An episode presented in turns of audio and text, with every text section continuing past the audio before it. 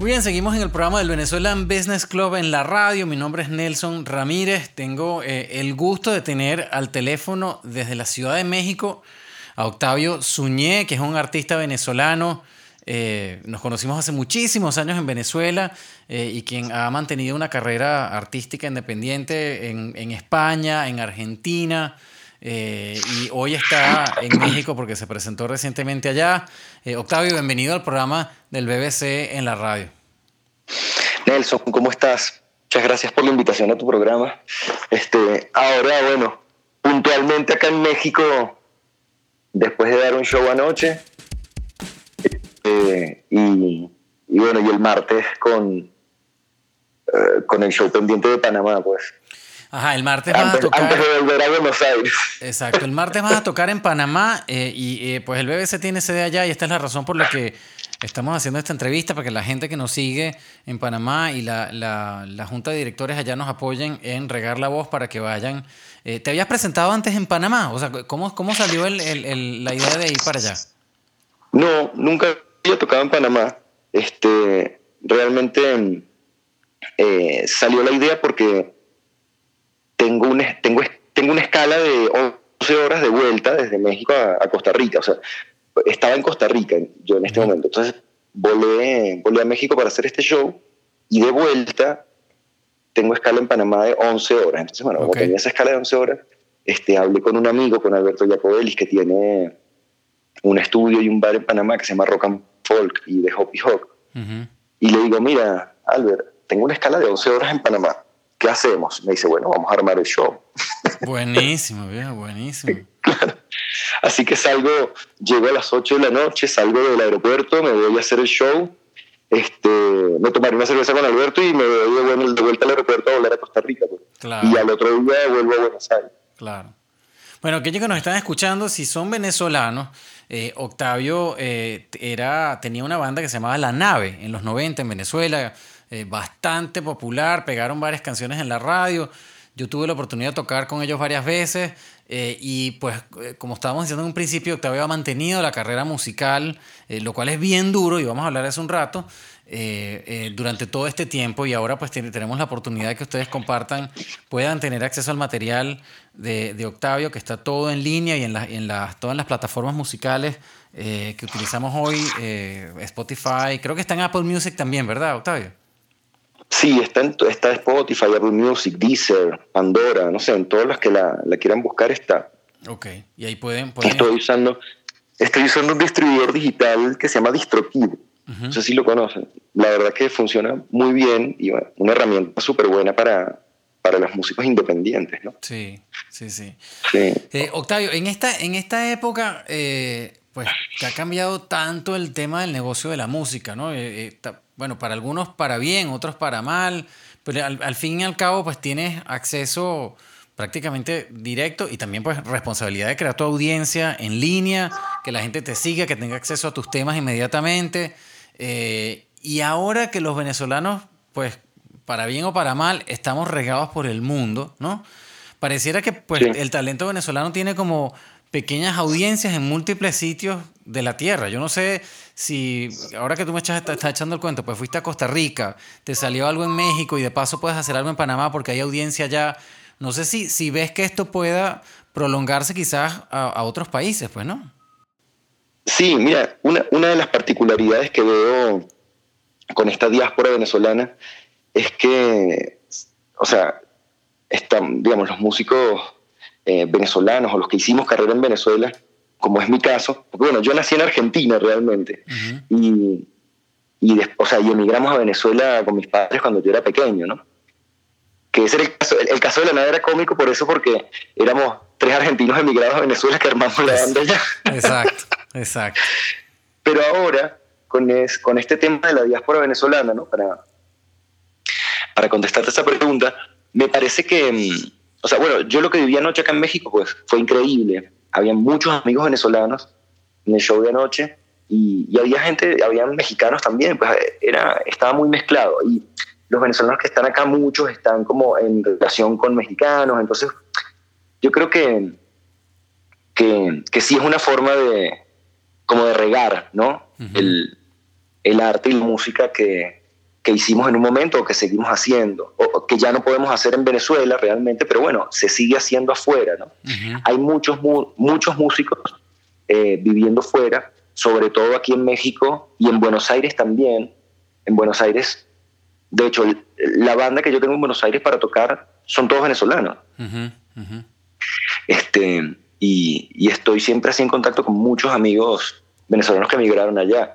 Eh, también en, en, Madrid, en Barcelona, hay muchos. Bueno, es, es un fenómeno eh, rudo, ¿no? El que se está viviendo en eso. Pero también tiene su parte beneficiosa. O sea, porque, porque eso implica eh, que, que nuestra música ¿sabes?, rompa fronteras, pues se expanda, o sea, que, los músicos ya hagan base en otros países y que empiecen a trabajar este, en otros lados, pues obviamente sí es muy positivo para la difusión. Pareciera que, pareciera que eh, claro, toma tiempo, porque no, no, no creo que sea una cosa así de la noche a la mañana, pero pareciera que eh, pues el talento que se dedica a darle a las redes y a darle a la comunidad venezolana eh, y aprovechar de que está todo el mundo regado eh, y que como tú dices tú, empiezan a crearse enlaces locales en cada país. Entonces, por ejemplo, si alguien está escuchando tu música o alguien está escuchando, eh, qué sé yo, un video y lo comparte de George Harris, entonces los amigos locales lo empiezan a ver. O sea, en estos días estaba, ah, estábamos viendo el, el programa de George Harris que va a ir a presentarse en Buenos Aires y se va a presentar en el, en el Gran Rex. Eh, y, sí, y creo que va a ir a otro sitio. Estuvimos charlando el otro día sobre eso. O sea, va a ir a otro sitio donde va a meter creo que 7000 personas. O sea, esto ya esto, esto, o sea, esto se dimensionó de otro, de otro, o sea, estamos hablando de otra cosa, pues, ¿no? Es un ídolo el chabón. Sí, pero digo, él, él, él, le ha dado duro, ¿no? Y, claro, es un caso de éxito de esos brutales que tú dices, bueno, eh, el show que él hace aquí en Miami está soldado todos los jueves de todas las semanas por los últimos 3, 4 años, cosa que eh, eso es un fenómeno, pues, ¿no? Eh, sí. Pero digo, eso es un ejemplo quizás muy bueno, no sé qué tan fácil será para todo el mundo llegar ahí, pero pareciera como que o sea, como que de alguna forma ese fenómeno de la diáspora también puede apoyar a que, como dices tú, que se difunda eh, el arte venezolano por todas partes, pues, ¿no? Y la comida también.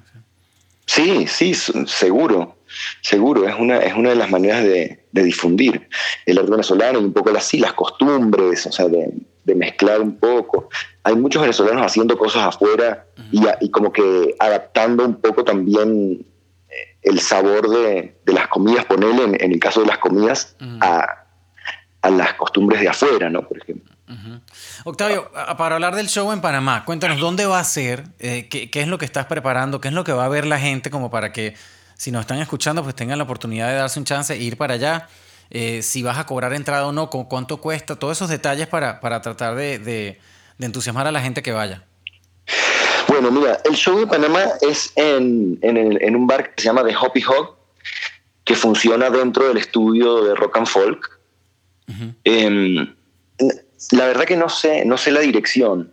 Está en el flyer la dirección. La podemos poner, igual quien esté escuchando, sí. quien esté escuchando la podemos poner en las redes sociales, estén pendientes, igual esta entrevista siempre la podemos volver a escuchar, o sea que podemos poner eso. Pero bueno, igual, o sea, si quieren ir al show, eh, ponen en Google Rock and Folk Panamá y les va a salir la dirección del lugar. El show es el martes a las 10 de la noche, este, es entrada libre y mm, es un, es un formato de show que estoy presentando, que, fue, que, que, arranqué a presentar acá en México anoche. Es un formato de show que se llama, al que he denominado un sencillo acto electroacústico de rock.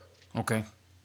Eh, consiste en que, bueno, es, es así porque realmente eh, voy yo solo con la guitarra, con la guitarra electroacústica y, y toco en cada uno de los lugares así, ¿no? En cada uno de los lugares. Es, es casi como una obra realmente, más que un concierto. y, y, es, un, es un show donde comparto mucho con el público, ¿entendés? O sea, como que hablamos de cosas, además de tocar. Eh, eh, nos divertimos, ¿entendés? Nos reímos, eh, cuento anécdotas de, de, cosas que me pasaron con la nave, ¿entendés? O sea, como que hay, hay mucha historia dentro del show, hay mucho... Qué, bueno. Sí, y y bueno, y entonces también el público como, que se siente partícipe de lo que está sucediendo, entonces si estoy contando algo, entonces a lo mejor me hacen preguntas.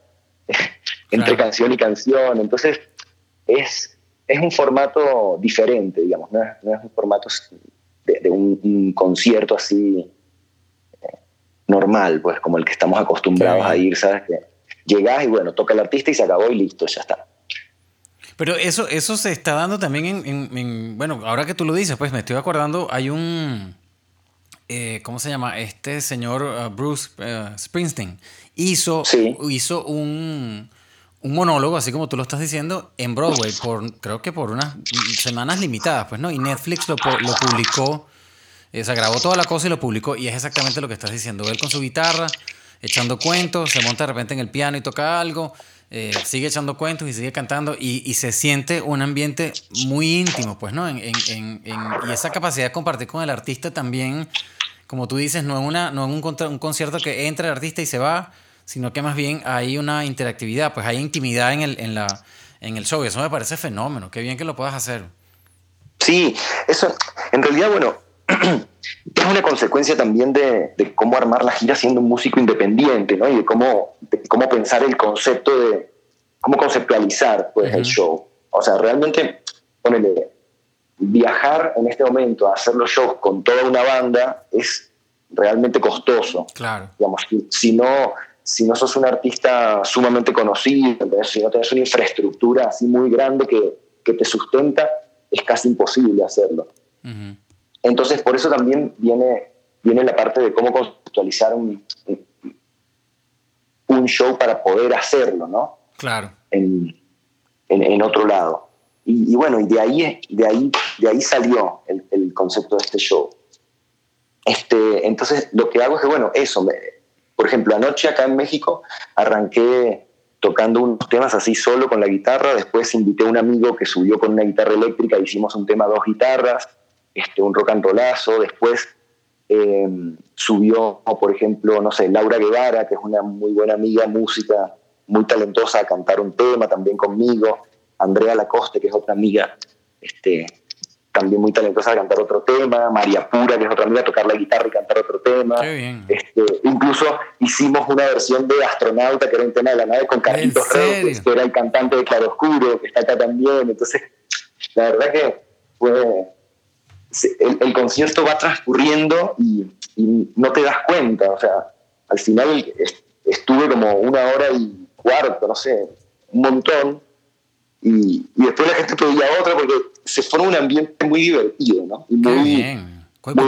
Porque, tiene que ser difícil poder entretener tú solo a gente, ¿no? durante una hora y pico. O sea, que qué bien que se pueda dar el, el, o sea, la audiencia súper, pues, ¿no? Sí, es un, es un reto realmente, porque mm, siempre cuando tocas, viste, tenés toda una banda que te acompaña, bueno, estás como arropado ahí arriba, pero claro. subirte ahí solito al escenario y, llevarlo adelante es fuerte, la verdad. Era algo que me tenía medio nervioso antes de hacer la noche, pero la verdad que anoche salió genial y estoy como súper satisfecho con ese show. Qué Octavio, y me estabas contando fuera del aire que tenías ah, una canción nueva que ibas a, liberar esta semana o la semana que viene. Sí, el, 12, el viernes 12 sale la nueva canción. Este es un tema que se llama Los años asexuados. Hacía tiempo que no componía canciones nuevas. Desde el disco pasado, desde el 2016, que salió, que saqué el último disco, todo pues no había compuesto. Sabes que la inspiración es caprichosa, entonces ella llega cuando quiere, pero, pero no hay que forzarla. entonces, bueno, ahora estoy como en una, en una racha de inspiración y estoy componiendo muchos temas nuevos. Y, y nada, y estoy grabando cada uno de ellos por separado y este es el primero que terminamos de grabar. Lo grabé en el Ruido Records, que es el estudio de unos amigos en Buenos Aires. este, y está masterizado por Eduardo Vergallo, que es uno de, mis héroes del sonido, o sea, es el, es el ingeniero de sonido que grabó Bocanada de Cerati, ¿sabes? Este, que, que, grabó, no sé, grabó y mezcló a Charlie, a Cerati, a Calamar, no sé, millones de músicos increíbles. Y él lo masterizó. él lo masterizó, el tema. Este, y, y, el arte gráfico del tema también es, es de un chamo venezolano una artista que se llama Flores Solano que hace, una, que hace unas gráficas increíbles. Déjame preguntarte, eh, ahora que estamos hablando de ese tema, y quizás si hay gente pues, que te nos está oyendo, que tenga familiares músicos o que están empezando, que están tratando de hacer sus cosas, pues hoy en día, la, eh, la última vez que hablamos nosotros estabas produciendo un disco completo eh, y ahora pues vas a lanzar una canción. O sea, ¿tú sientes que, se, que, que, te da el ambiente de hoy en día, da como para decir, bueno, yo voy a ir liberando los temas que me vayan saliendo? Los voy produciendo, los voy entregando sin tener el compromiso de tener que entregar un, disco completo? Yo creo que sí. De hecho, a mí lo que me, o sea, de, hecho como el, planteamiento nuevo que tengo a raíz de cómo se mueve la industria hoy en día, este, es no hacer un disco, no lanzar un disco completo así de una vez, ¿no? ir lanzando temas y, y, realmente como que ya ir dejando atrás el formato de disco. Claro porque a mí me decían este bueno, que como está saliendo la música hoy en día, el formato de disco ya es algo obsoleto. Ni existe el disco como tal, sí, exacto. Yo estoy planteándome eh, hacer épocas en vez de disco. sí. claro, voy lanzando canciones y están contextualizadas dentro de una época, como hacían, coño, los pintores antes, ¿sabes? Por ejemplo, eh, no sé, la época negra de Goya o la época cubista de Picasso, ¿entendés? O sea, creo, que, creo que conceptualmente va mejor en, en, este momento hacer épocas que hacer discos. ¿no? Claro, y, y, es que... Al final de cuentas va, va, a quedar, al final de cuentas queda enmarcado dentro, dentro de un momento e, en tu vida, ¿no? Dentro de un momento, una etapa de tu vida. ¿Qué es, lo, que, es lo que también vendría a ser un disco, una fotografía de, de un momento de la vida pero con la ventaja de que, bueno, eh, una época puede ser más, larga, ¿entendés? Puede durar, qué sé yo, a lo mejor una época dura dos años y dentro de esos dos años fuiste liberando un montón de temas y al final te quedan, te quedan dentro de esa época 20, 20 temas, no sé, ¿entendés? En vez de, un, de 8 temas de disco. Claro. Y al, final del día, hoy, hoy pues el artista básicamente se, se, apoya en las presentaciones, pues no era como era, como era antes que se, los artistas vivían de la venta de discos, pues mucha gente. Hoy en día la, entrega del arte, pues de la, de la, canción como tal, es un apoyo a que te vayan a ir a ver a tu próximo show, ¿no? Eh, sí. Eh, y, es como mantener, mantener activo el, el tema de, de, la comunicación digital, que es lo que se mueve hoy en día. las redes sociales, las plataformas digitales, que es donde está la música mantener con contenido este, esos lugares para que la gente pueda como ir viendo cosas y recibiendo algo del artista, ¿no? Y, exactamente ese punto iba. O sea, eso te da la libertad de decir, bueno, salió esta canción, la hice, me parece que está bien, la entrego. Pues no, no tengo que estar esperando a que tenga 12 canciones o 10 canciones para poder entregar, sino que voy, voy, voy, voy entregando lo que, lo que me sale, que es lo que al final la gente que te sigue, que le gusta tu música, está ansiosa por escuchar siempre nuevo material, ¿no? Y claro. esta época ayuda muchísimo a eso, creo yo. Sí, yo creo que sí, que es especial para eso. este, no sé cómo cambiará de ahora en adelante, porque viste que, bueno, como que va avanzando muy rápido, va cambiando muy rápido, ¿no? Cada vez más. Pero sí, yo creo que en este momento es perfecto para hacer eso.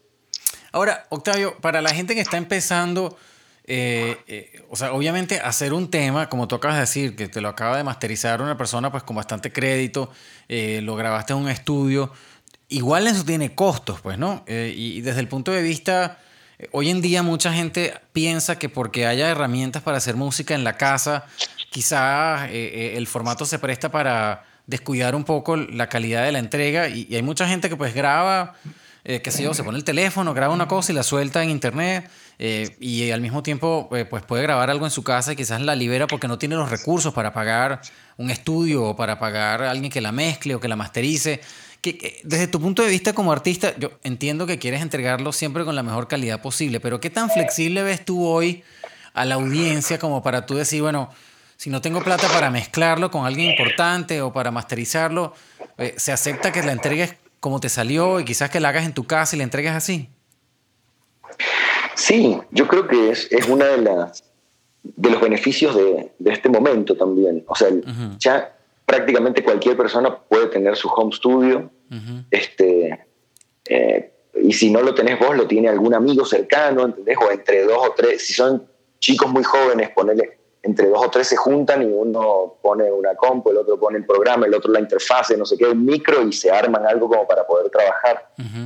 y, y, hay muchos recursos como para, muchos recursos, quiero decir, herramientas digitales, ¿entendés? Dentro de los programas como para, para poder eh, trabajar con muchísimo menos costo de lo que, de lo que salía antes. Claro. O sea, yo no sé si te acordás en, en nuestra época eh, de la nave, ponerle en los 90, grabar un disco, grabar incluso uno o dos temas, era súper costoso y era difícil lograrlo, porque tenías que ir al estudio, valía mucha plata, este, era, era difícil, ¿no? Sí. Y, ahora yo creo que esa barrera ya se rompió, o sea, esa barrera se desvaneció, porque ahora cualquier chamo puede agarrar en su casa la compu y programar una batería digital y grabarle a lo mejor una guitarra, o ni, siquiera guitarra, sino con un teclado, o, ni siquiera un teclado, con una interfase eh, de, pads, puede hacer, utilizar los instrumentos virtuales que hay en el programa. Y todo, o sea, mucha gente haciendo música eh, con recursos infinitos prácticamente, ¿no? Sí, sí, es verdad. yo creo que, sí, yo creo que eso brinda una, una super oportunidad para que para que cualquiera pueda expresar eh, su arte, o sea, expresar musicalmente lo que siente. Exacto, exacto. Y, también el tema de las, de las, distribuidoras digitales, o sea, todo el mundo tiene acceso ya también a, a poder, eh, con muy bajo costo, eh, subir su música a, a, todas las plataformas digitales, ¿entendés? a internet y las redes sociales que también te brindan un, una, una, como un medio de publicidad genial en esta época. No, y ha llegado una época, me parece buenísima también, porque eh, pues estuve leyendo en estos días de, lo que se llaman los, los micro-influencers, ¿no? Eh, sí. que, que, también le da una oportunidad a gente que no tiene miles de seguidores de tener también oportunidades de patrocinio, pues, ¿no? Entonces, ¿sabes? Si, si hay negocio en esa área, obviamente para los artistas también lo va a haber así sea pequeña la audiencia, pero si la audiencia es interactiva y realmente se engancha con las cosas que hace el artista, yo estoy seguro que incluso oportunidades de patrocinio puede haber eh, para, para, para fondear todo esto, pues, ¿no? Pero me parece buenísimo.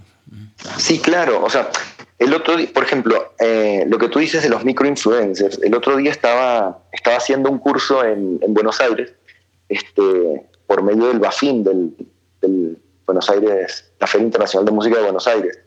este, estaba haciendo un curso sobre eh, técnicas de, distribución digital y, promoción digital de la música. Y una de las cosas que hablábamos con el, con el expositor que hacía el curso es que estamos en una, en una época eh, de nichos, ¿entendés? De nichos pequeños. O sea, como que eh, a la gente que le gusta lo que, lo que vos haces musicalmente, te va a seguir y va a estar pendiente de lo que vas a sacar, ¿entendés? Exacto, exacto. Como que hay, hay mucha más posibilidad de comunicación y de buscar y de seleccionar los artistas que querés escuchar. Ya la gente lo hace muy a su gusto, no es como antes que, no sé, tenías como una fuente de... E, era una comunicación unidireccional, ¿entendés? Tenías como un chorro de información que salía desde la radio, desde la tele, ¿entendés? Y, bueno, era lo que te daban ellos. Y vos de ahí podías elegir lo que más te gustaba ahí de lo que te daban. Ahora no Ahora puedes elegir lo que más te gusta de todo el universo que hay, porque, porque puedes buscar en todas las redes, puedes descubrir cosas que a lo mejor no es lo que están promocionando los canales más, más conocidos, ¿entendés? Sí, absolutamente. No, hay, hay eh, realmente, o sea, sí, sí debe tomar bastante trabajo, pero hay muchísima oportunidad para sacarle provecho y crear audiencia y crear, pues, e, e, e, esa, esa bueno, sí, esa audiencia pues que te va a seguir y te va a estar pendiente de tu trabajo. Me parece que, pero sí, bueno, como todo, pues va a tomar esfuerzo, como siempre, va a tomar esfuerzo. Es un, es un laburo arduo para hacerlo, es un trabajo duro, porque este, tenés que estar actualizando tus, digamos, tus medios, tus redes, tus tal, no sé qué, o sea, tenés que estar como todo el tiempo generando algo de contenido y, y no es fácil porque, no sé, a mí me pasa, yo muchas veces, ¿entendés? un día de la semana, otro día de la semana, no tengo nada que decir por las redes sociales. Sí, sí, sí, sí, sí, ¿Qué, voy a poner? Que, me tomé una tacita de té a la mañana y todo el mundo desayuna. Es como que, no sé, no le encuentro mucho sentido a... O sea, eso eso me resulta como muy Black Mirror, ¿viste? Esa serie. Sí, exacto. Bueno, me, da un poco de miedo esa parte, pero este, sí creo que, que, es una ventaja a la hora de, distribuir pues, eh, el arte y, material musical, obviamente. Pero, sí, o sea, yo, o sea, yo las uso para eso más que todo, ¿no? Las redes. Pero, pero, sí, es un, es un trabajo duro y a veces lo tenés que hacer porque, bueno, porque es como, como funciona tu carrera, ¿no? En este sentido. y también cómo funcionan las redes, porque ahora con los algoritmos esto de que si, si la gente, si el algoritmo no ve que la gente ha visto tu contenido, entonces no se los presenta, básicamente, ¿verdad? Se lo pasa, te pone otra cosa encima tuyo. Entonces, si la gente, si ve que más o menos la gente interactúa contigo, entonces, bueno, la próxima vez que abra la gente en las redes le va a salir tu cosa. Esa es una parte que ya técnicamente hay que aprender de cómo funciona, porque pues el mismo algoritmo te puede votar si, si no te ve que hay interactividad, pues, ¿no?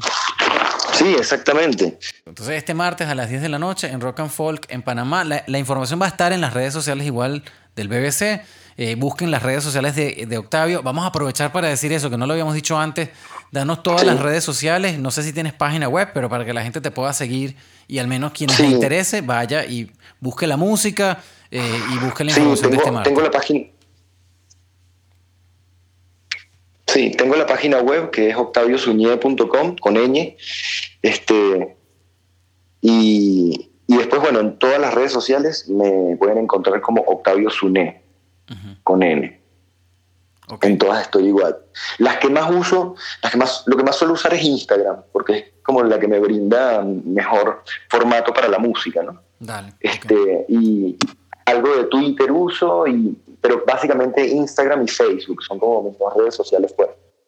Qué bien, bueno, igual, de nuevo, los que nos están escuchando, estamos hablando con Octavio Suñé, eh, un artista, vamos a decir que argentino-venezolano, nos conocimos en Venezuela eh, con la banda La Nave, con quien tocó eh, Octavio en los 90 y hubo muchas canciones que sonaron en la radio y él ha mantenido su carrera durante todo este tiempo y está tocando este martes en Panamá y la hora es perfecta porque el tráfico de Panamá es pesado, pero ya a esa hora eh, está fácil de ir, eh, la entrada es gratuita, o sea que pueden ir a disfrutar de buena música, eh, conocer la, la, música de Octavio. Aquellos venezolanos que estén allá, pues aprovechen, porque como acaba de decir, pues abre con algunos temas, toca algunos temas de la nave.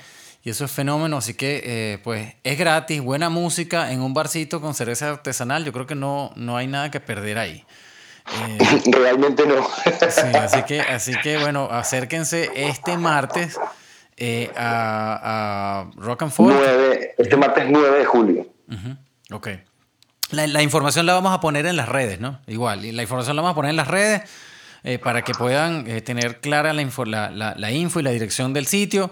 Guarden la fecha, igual martes a las 10 de la noche, o sea, eso va a ser fácil después que se despejen de trabajo, de familia, pasarse un rato por allá con, con buena música con Genial. Bueno, doctor, eh, nada, eh, felicidades por todas estas, todas estas oportunidades que se están dando. Pues aquí estamos tramando algo, si Dios quiere, para noviembre. Eh, así, es. así que estén pendientes porque pueda que se contagie para quizás, ojalá se pueda en otras ciudades donde hay bastantes venezolanos aquí en, en, Estados Unidos. Así que bueno, a la orden por aquí, Octavio, siempre que quieras promocionar algo, este, este programa, como te digo, es del Venezuelan Business Club atendiendo la comunidad venezolana, apoyando las iniciativas de la comunidad venezolana en los negocios y en las cosas culturales. esto es, eh, a pesar de que pues música, es arte, pero igual es un negocio, es un trabajo, es una, una, una iniciativa de emprendimiento que tú estás sacando adelante, o sea que para nosotros eh, es bueno siempre compartir y aprender eh, de lo que están haciendo pues toda la gente en nuestra comunidad. Así que a la orden siempre por aquí. Muchas gracias Nelson por la invitación al programa y la verdad que bueno, un gustazo charlar con vos un rato este, y, con, toda, con, todos los escuchas de tu programa. Buenísimo. Bueno, vamos entonces a despedir el segmento. Este es el programa del Venezuelan Business Club en la radio. Mi nombre es Nelson Ramírez. Vamos a seguir con otras cosas a la vuelta de la pausa. Ya regresamos.